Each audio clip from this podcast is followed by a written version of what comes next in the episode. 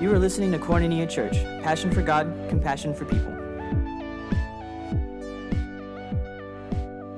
Hello, Koinonia Church. We are moving into a new series. Actually, just going to be a short series. We're going to speak for the next couple of weeks uh, on the topic of it is well, and just talk a little bit about where we're at right now, and I, I, I believe where you're at uh, as a church, the things that we're all dealing with, and hopefully just give you some handles on how we can uh, move forward and navigate in a world where it just seems like things are out of control all the time, right? How do you walk uh, in faith when you can't see your way forward? Uh, how do you overcome the monster of worry? I mean, those things are uh, things that we're all dealing with uh, today. Today, I want to talk to you about living in uncertain times. Uh, we're going to look at a, a, story in the Old Testament uh, as our guide. But before we uh, move there, uh, I just want to begin by reminding all of us of what we can be certain of during uncertain times. The, the, truth is, is that in our world, it seems like uh, things are changing every, every day, right? We, we don't know what tomorrow's going to bring. Uh, we don't know what to expect, right? It just seems like things are in flux. Uh, and what is certain? What can we rely on is so critical for us to know. So, so just very quickly, let me just give you a couple of thoughts here. What is certain in uncertain times? Well, first of all, of course, God hasn't changed and he's not uncertain. We should definitely know that. We should, we should live there that God never changes and he's not uncertain about the present or the future. Hebrews 13:8 says, "Jesus Christ is the same yesterday, today, and forever." Numbers 23 verse 19 says, "God is not a man and he doesn't lie, right? He, he's not a human. He doesn't change his mind. He has never failed to speak and then act. Always he carries his promise through, right? We sing this song during worship, uh, Do It Again. Uh, the, the lyrics, you know, in part say, Your promise still stands. Great is your faithfulness. I'm still in your hands. This is my confidence. You've never failed me. And the truth is, is God is never going to fail us. He can't deny his own character. He's faithful and he's true and he never leaves us or forsakes us. Uh, and Jesus is with us, he said, even to the end of the age, which means until uh, we're out of here, right, and with him. Um, for the believer, we have to stand there, right? This is a critical foundational piece every single day, right, where we have to live uh, no matter what's going on around us, no matter what's happening, we can come back to this firm and solid place of our foundation and say, He never changes, He's always the same, and He's always faithful. So that's the first thing we just need to know uh, in these uncertain times is that God is faithful and He's true. Uh, the second thing I think is that humans don't like uncertainty, right? Just as much as God is not uncertain, we as human beings, we really have a hard time with uncertainty. Humans are creatures of habit, right? We find comfort in the things that we know, the things that we're familiar with routines in our life are like fresh air to us. They give us uh, this kind of, of, reassurance, right? We, we feel when we're in our routine uh, less stressed because we find comfort in things that we know. And when our uh, routines are interrupted, uh, it's stressful for us. We, we find ourselves knocked off our game and our ability to cope is challenged. Maybe, maybe if it's just one or two of our routines that are interrupted, we have the space to kind of adjust and to, and to cope. But when everything goes out of the window, or when it feels like everything goes out the window, uh, it really messes us up. We have a hard time with that. And true, true in our world, right? Everything that humans have set up in the world uh, likes certainty. Uh, our economies, the economic markets, they don't like uncertainty because they don't know how to plan, right? It's all about making money. It's all about the future. And so, how can you plan for the future? How can you make money if things are uncertain? Governments don't like uh, uncertainty, right? Because uh, they like to be in control. Families don't like uncertainty because it messes up their rhythms. I mean, our, our, fa- our kids like routines. Our lives like routines. Students, right? Think of our, our students these days. Uh, so much of their ability to accomplish work, to learn, to grow, the, the friendships, all of their routines have been upended. We're just not comfortable in that place. So, as much as God is certain and he's okay really with what we perceive as uncertain we're not okay with uncertainty. And the third thing is this I want you to know is that the enemy loves uncertainty because he can use it. You know, because when we're uncertain, what happens is we tend to get confused. we we become anxious. We start to live in fear. We start wondering, you know, about tomorrow. Uh, we ask the what if questions, and it becomes what if this and what if that, and it never ends. And the enemy loves that. He loves to create that kind of worry and fear because fear ultimately divides right? There is so much fear today fear about the virus, fear about the economy, fear about who's in office or who's not in office, fear about all the things that are going on around us. Uh, and that thing of fear is so overwhelming and so powerful that it begins to rip us apart. First John 4:18 says that there is no fear in love, but perfect love drives out fear. Right? The enemy has been taking every advantage that he can to keep us in fear and out of the perfect love of God, right? So what feels uncertain to you today, right? Is it, is it your job? Is it your income? Is it something maybe in your marriage or with your kids? Have you found yourself kind of knocked off your feet and, you're struggling to find your footing again? Maybe you're dealing with fear, anxiety, worry, or depression because everything seems so overwhelming and so uncertain. I just want you to know this message today, it's for you, right? We're going to look at a story of a man who faced great uncertainty. All the normal routines in his life were interrupted, but he didn't lose his footing, and you don't have to either. So we're going to look at 1 Kings chapter 17. Uh, and I want to talk to you for a few minutes about what we can do, what to do when you're uncertain. Uh, and I'm going to pick it up uh, right there in verse 1, 1 Kings 17. If you want to follow along, it'll be on the screen. You can open up your Bible as well. It says this Now Elijah the Tishbite from Tishbe in Gilead said to Ahab, As the Lord, the God of Israel, lives, whom I serve, there will be neither dew nor rain in the next few years except at my word. Then the word of the Lord came to Elijah Leave here turn eastward and hide in the Kerith ravine, east of the Jordan. You will drink from the brook, and I have directed the ravens to supply you with food there. So he did what the Lord told him. He went to the Kerith ravine east of the Jordan, stayed there. The ravens brought him bread and meat in the morning, and bread and meat in the evening, and he drank from the brook. Some time later, the brook dried up because there had been no rain in the land. Then the word of the Lord came to him Go at once to Zarephath in the region of Sidon and stay there. I have directed a widow there to supply you with food. Verse 10. So he went to Zarephath. When he came to the town gate, a widow was there gathering sticks. He called to her and asked, Would you bring me a little water in a jar so I might have a drink? As she was going to get it, he called, And bring me, please, a piece of bread. As surely as the Lord your God lives, she replied, I don't have any bread only a handful of flour in the jar and a little olive oil in a jug. I am gathering a few sticks to take home and make a meal for myself and my son, and we may that we may eat it and die. Elijah said to her, Don't be afraid. Go home and do as you have said, but first make a small loaf of bread for me from what you have and bring it to me, and then make something for yourself and your son. For this is what the Lord, the God of Israel, says the jar of flour will not be used up, and the jug of oil will not run dry until the day the Lord sends rain on this land. She went away. She did as Elijah had told her. So there was food every day for Elijah and for the woman and her family. For the jar of flour was not used up, and the jug of oil did not run dry, in keeping with the word of the Lord spoken by Elijah.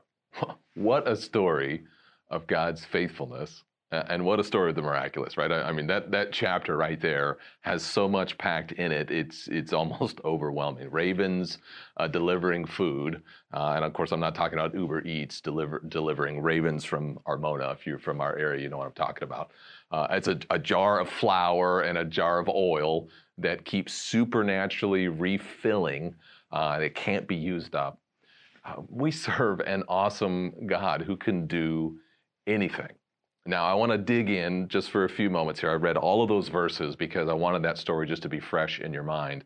And then we're just going to work through it. I have a couple of thoughts here. I think they're, they're nuggets that we can draw out that can help us in these uncertain times. How do we walk when we're uncertain? Well, the first thing we need uh, to know and to remember is that God is in charge of the times and the seasons.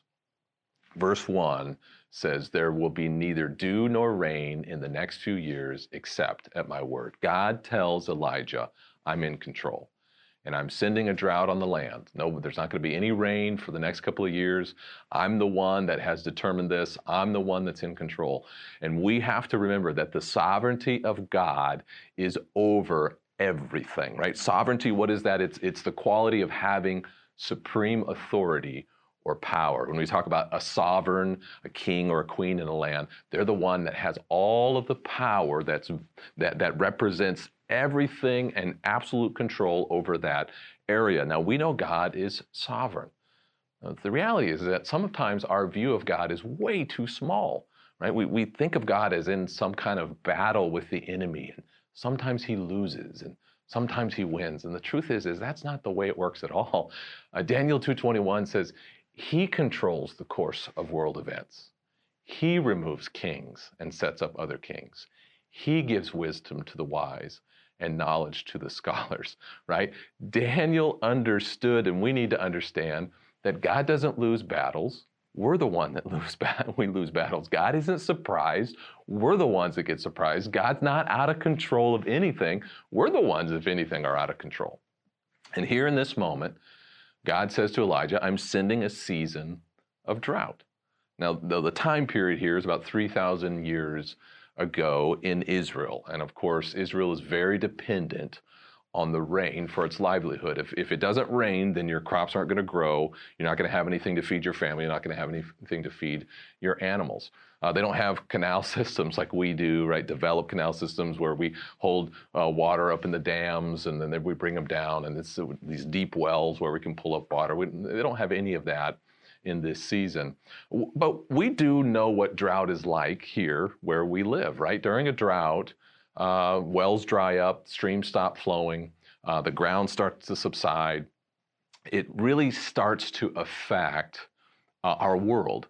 Uh, during a drought, our, our, normal routines don't work, right? Where we, our normal expectations don't turn out. How much more so in Elijah's time, right? Where uh, if the rain doesn't come, now you have to invest yourself in trying to get water to your crops, which you're gonna, the only way to do that is by hand, your hand carrying buckets or whatever, to try to keep something growing so that you can survive, right? So everything now has to adjust just so that you can care for your family. All the regular sources, all the normal sources of provision, they, they don't exist any longer.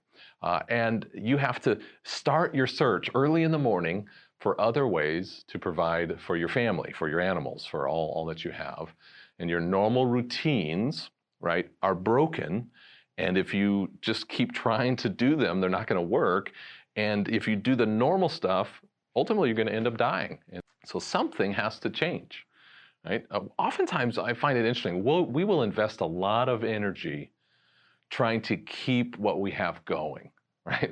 We'll double down on what we know, what we're familiar with, and we'll run ourselves ragged trying to keep things just the way they are before the time of difficulty, before a time of drought, right? Oftentimes we'll say, man, we're going through something we don't understand. I'll just keep doing what I'm gonna do. I'm gonna keep, I'm gonna close my eyes. I'm gonna ignore what's going on around me, and I'm not gonna adjust. But we have to, we have to know that in a, in a season of drought, in a season of difficulty, sometimes adjustments are needed. But first of all, we have to remember God is in charge. We'll shake our fists at the sky. We'll say, I can't believe this happened. Where, where are you, God, in all of this? Well, God is right there in the midst of all of it. God is not only aware, but He's in charge.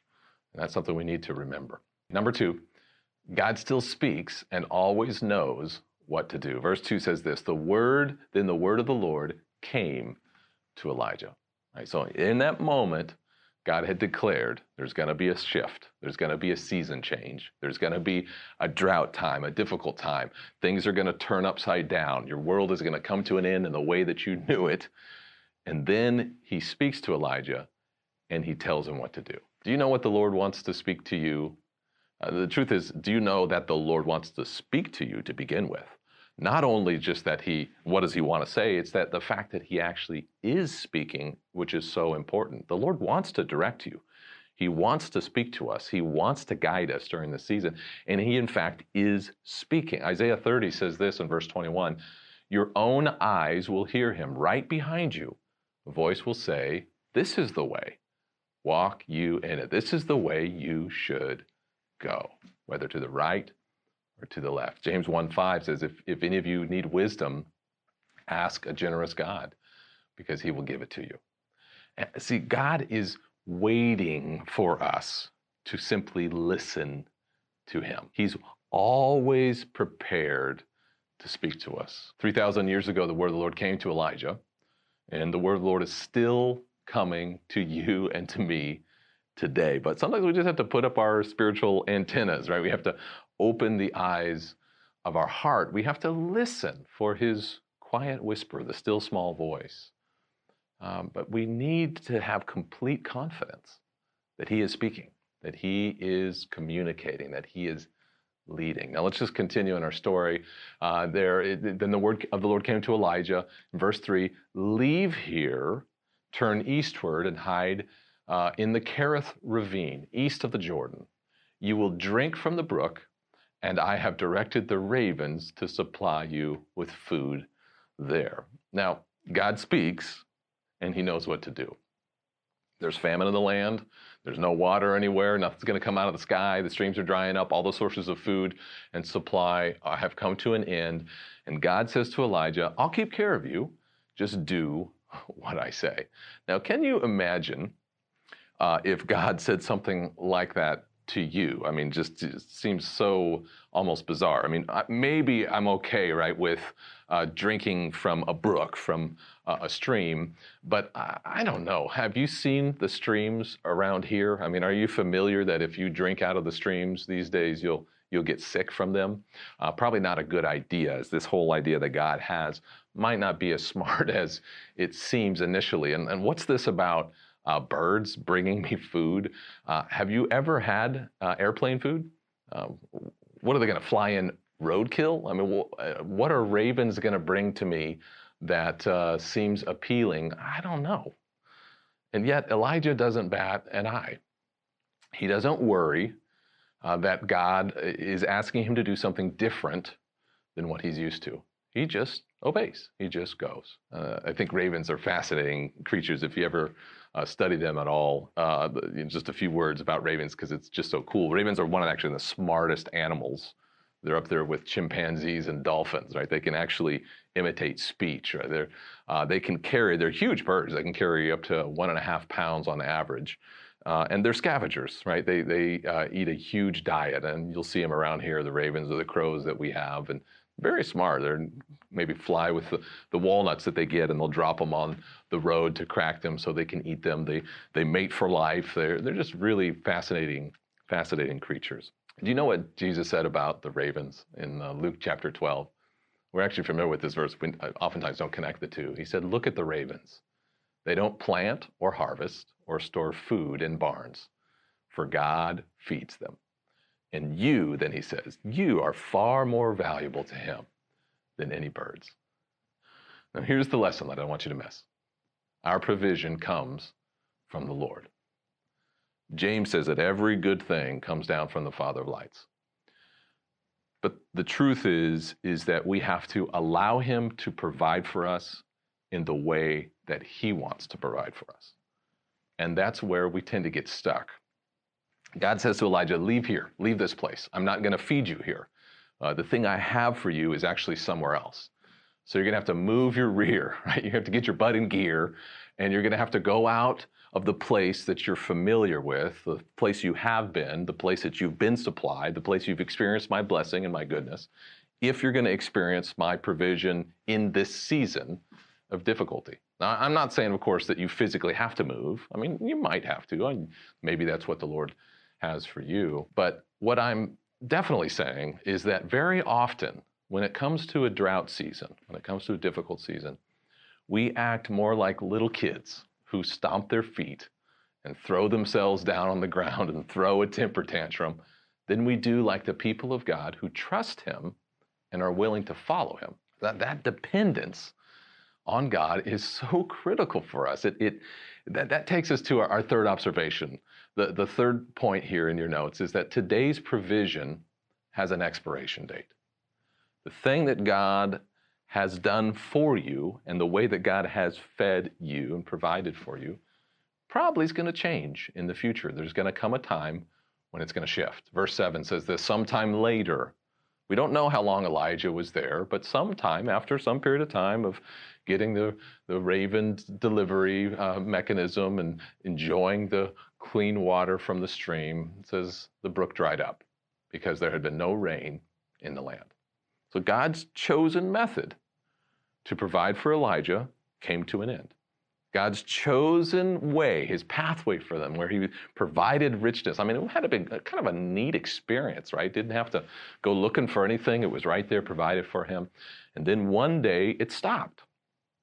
And I just, I, I think we need to remember that God's always trying to teach us to depend on him completely. He always provides, there's no doubt about it. But the dependence he is teaching his people is not dependence on the provision but dependence on God. We get those two things confused. One of the most powerful examples uh, of this uh, is the story of the people of Israel, right? When they were wandering in the desert for a period of, you know, 40 years. You're probably familiar with the story, but in Exodus 16, it, it tells how the people were complaining to Moses, right? They were so ticked off because now they're in the desert and they're wandering around and they're remembering back to Egypt and they had what they needed and they start to complain to Moses and they say, man, did God just simply bring us out here to the desert to kill us, right? We're hungry, we're worried, we don't have enough to survive. At least back in Egypt, even though we were slaves, we could expect to get fed. Isn't it interesting how often we would rather have what is normal to us than we would the, what is best for us? You know, every one of us has a certain level of crazy uh, we look at other people's crazy. I know you do this too. We look at other people's crazy and we say, uh, they're crazy for putting up with that stuff. I can't believe that they let that happen in their life. But the minute that God tries to mess with your crazy, uh, and you know you got crazy, we start whining and complaining, and we miss the way things used to be. I like my crazy. What are you doing messing with it, God? Exodus 16, verse 4 says, Then the Lord said to Moses, I'm going to rain down bread from heaven for you. The people are to go out each day and gather enough just for that day. In this way, I will test them, and they'll see whether I'll see whether they follow my instructions. On the sixth day, they are to prepare what they bring in, and that is to be twice as much as they gather on the other days. Now, this idea of manna, this idea of provision from heaven every day is a fascinating one. It's this picture of dependence that God was teaching the people of Israel, the same kind of dependence that He wants to teach us today. I mean, here, this manna, the very word means, you know, what is it? It was just the thing that they weren't familiar with. They'd never seen it before. It was every morning, it would kind of like come in with the frost, like it appeared as frost on the ground. Uh, and if they waited too long to collect it, uh, the sun would get high and it would melt. It would just disappear, just like the frost disappears uh, every day. And the way it looked, because we were thinking, well, how did this look? The way it looked is it, it, it looked like uh, what they call bdellium, which is uh, a, a, like a sap from a tree or a coriander seed. I'm asking them to put up a, a, little picture of those things to get a sense, almost like this little sort of seedy thing that they could then pick up.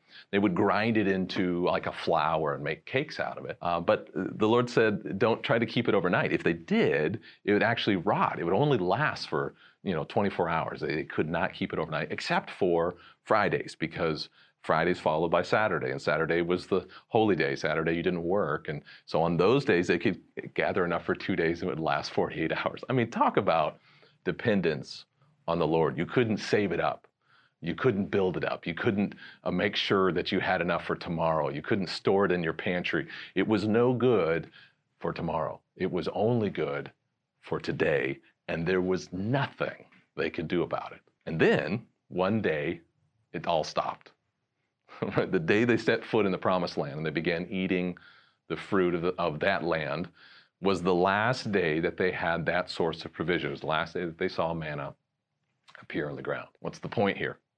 Well, when we're dependent on God for our source, we shouldn't make the mistake of thinking that He isn't going to change the method that He uses to supply our needs.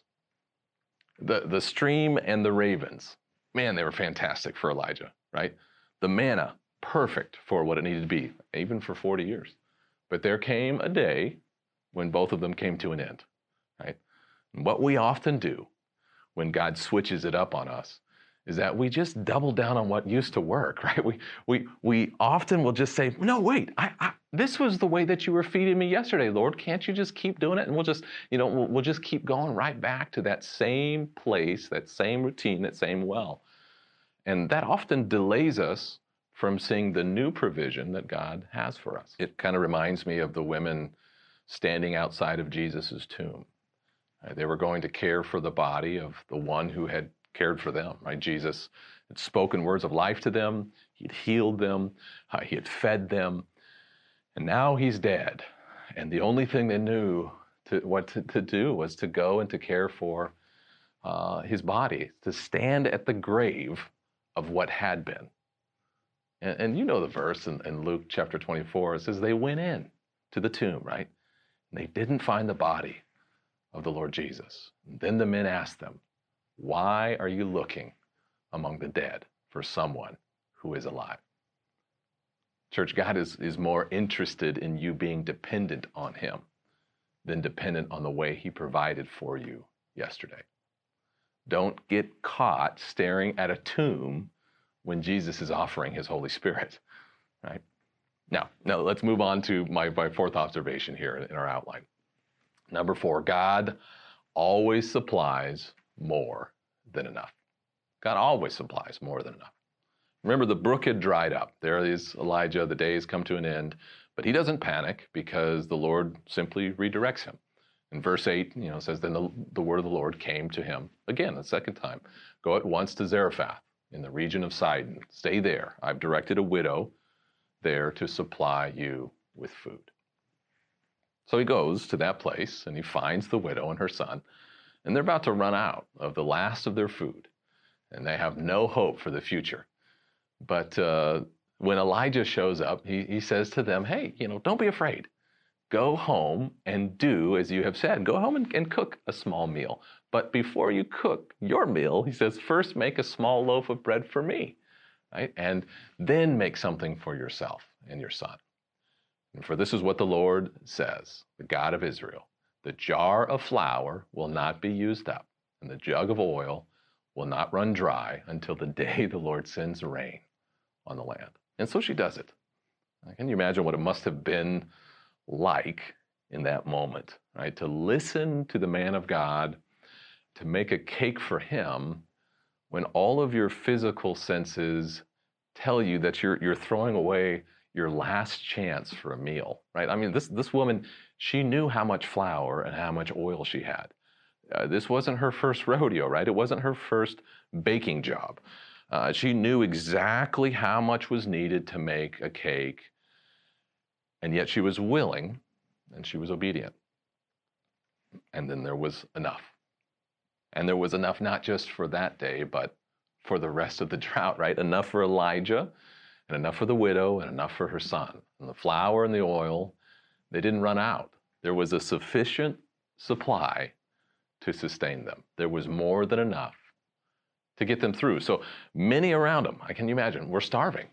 But somehow they were living right in God's perfect provision. A jar of flour and a jug of oil don't seem like much, right? They're just basic essentials, basic ingredients. But the truth is, you can do a lot of amazing things with a little flour and a little oil.